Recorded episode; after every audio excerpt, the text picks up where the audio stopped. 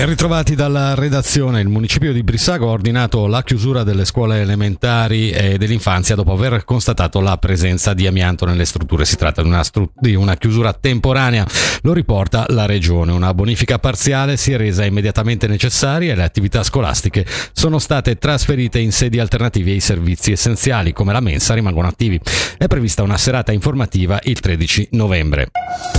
Il 22 novembre in piazza Governo a Bellinzona i sindacati VPOD, OCST e SIT indicano una mobilitazione di protesta contro i tagli prospettati dal preventivo 2024 presentato dal governo. La manovra di rientro dettata dal decreto Morisoli, accettato dalla popolazione, imporrà tra le altre cose una riduzione dei sussidi RIPAM e tagli ad alcune categorie di salari dei dipendenti pubblici. Una categoria questa molto sotto pressione, secondo il segretario cantonale dei sindacati indipendenti Mattia Bosco, malgrado venga spesso definita erroneamente come privilegiata.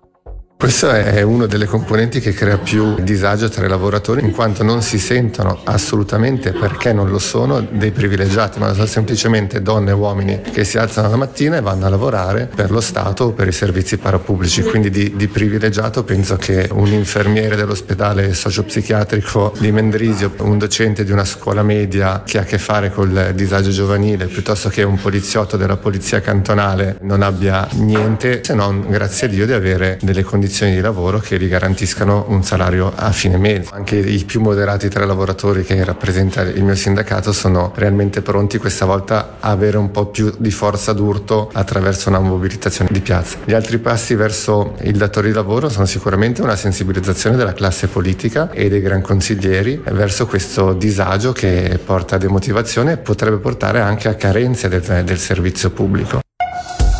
Un numero chiuso per gli infermieri che prestano privatamente cure a domicilio. E questa la richiesta principale che emerge dalla conferenza dei servizi di assistenza e cure a domicilio riguardante l'aumento dei costi del settore. Nell'eccessiva presenza di operatori pubblici, privati e indipendenti, nei volumi di prestazione non giustificabili e nella mancanza di governance sono stati individuati i principali colpevoli. Meteo oggi molto nuvoloso, nell'Alto Ticino prime deboli precipitazioni attorno a metà giornata in graduale estensione a tutte le regioni nel pomeriggio.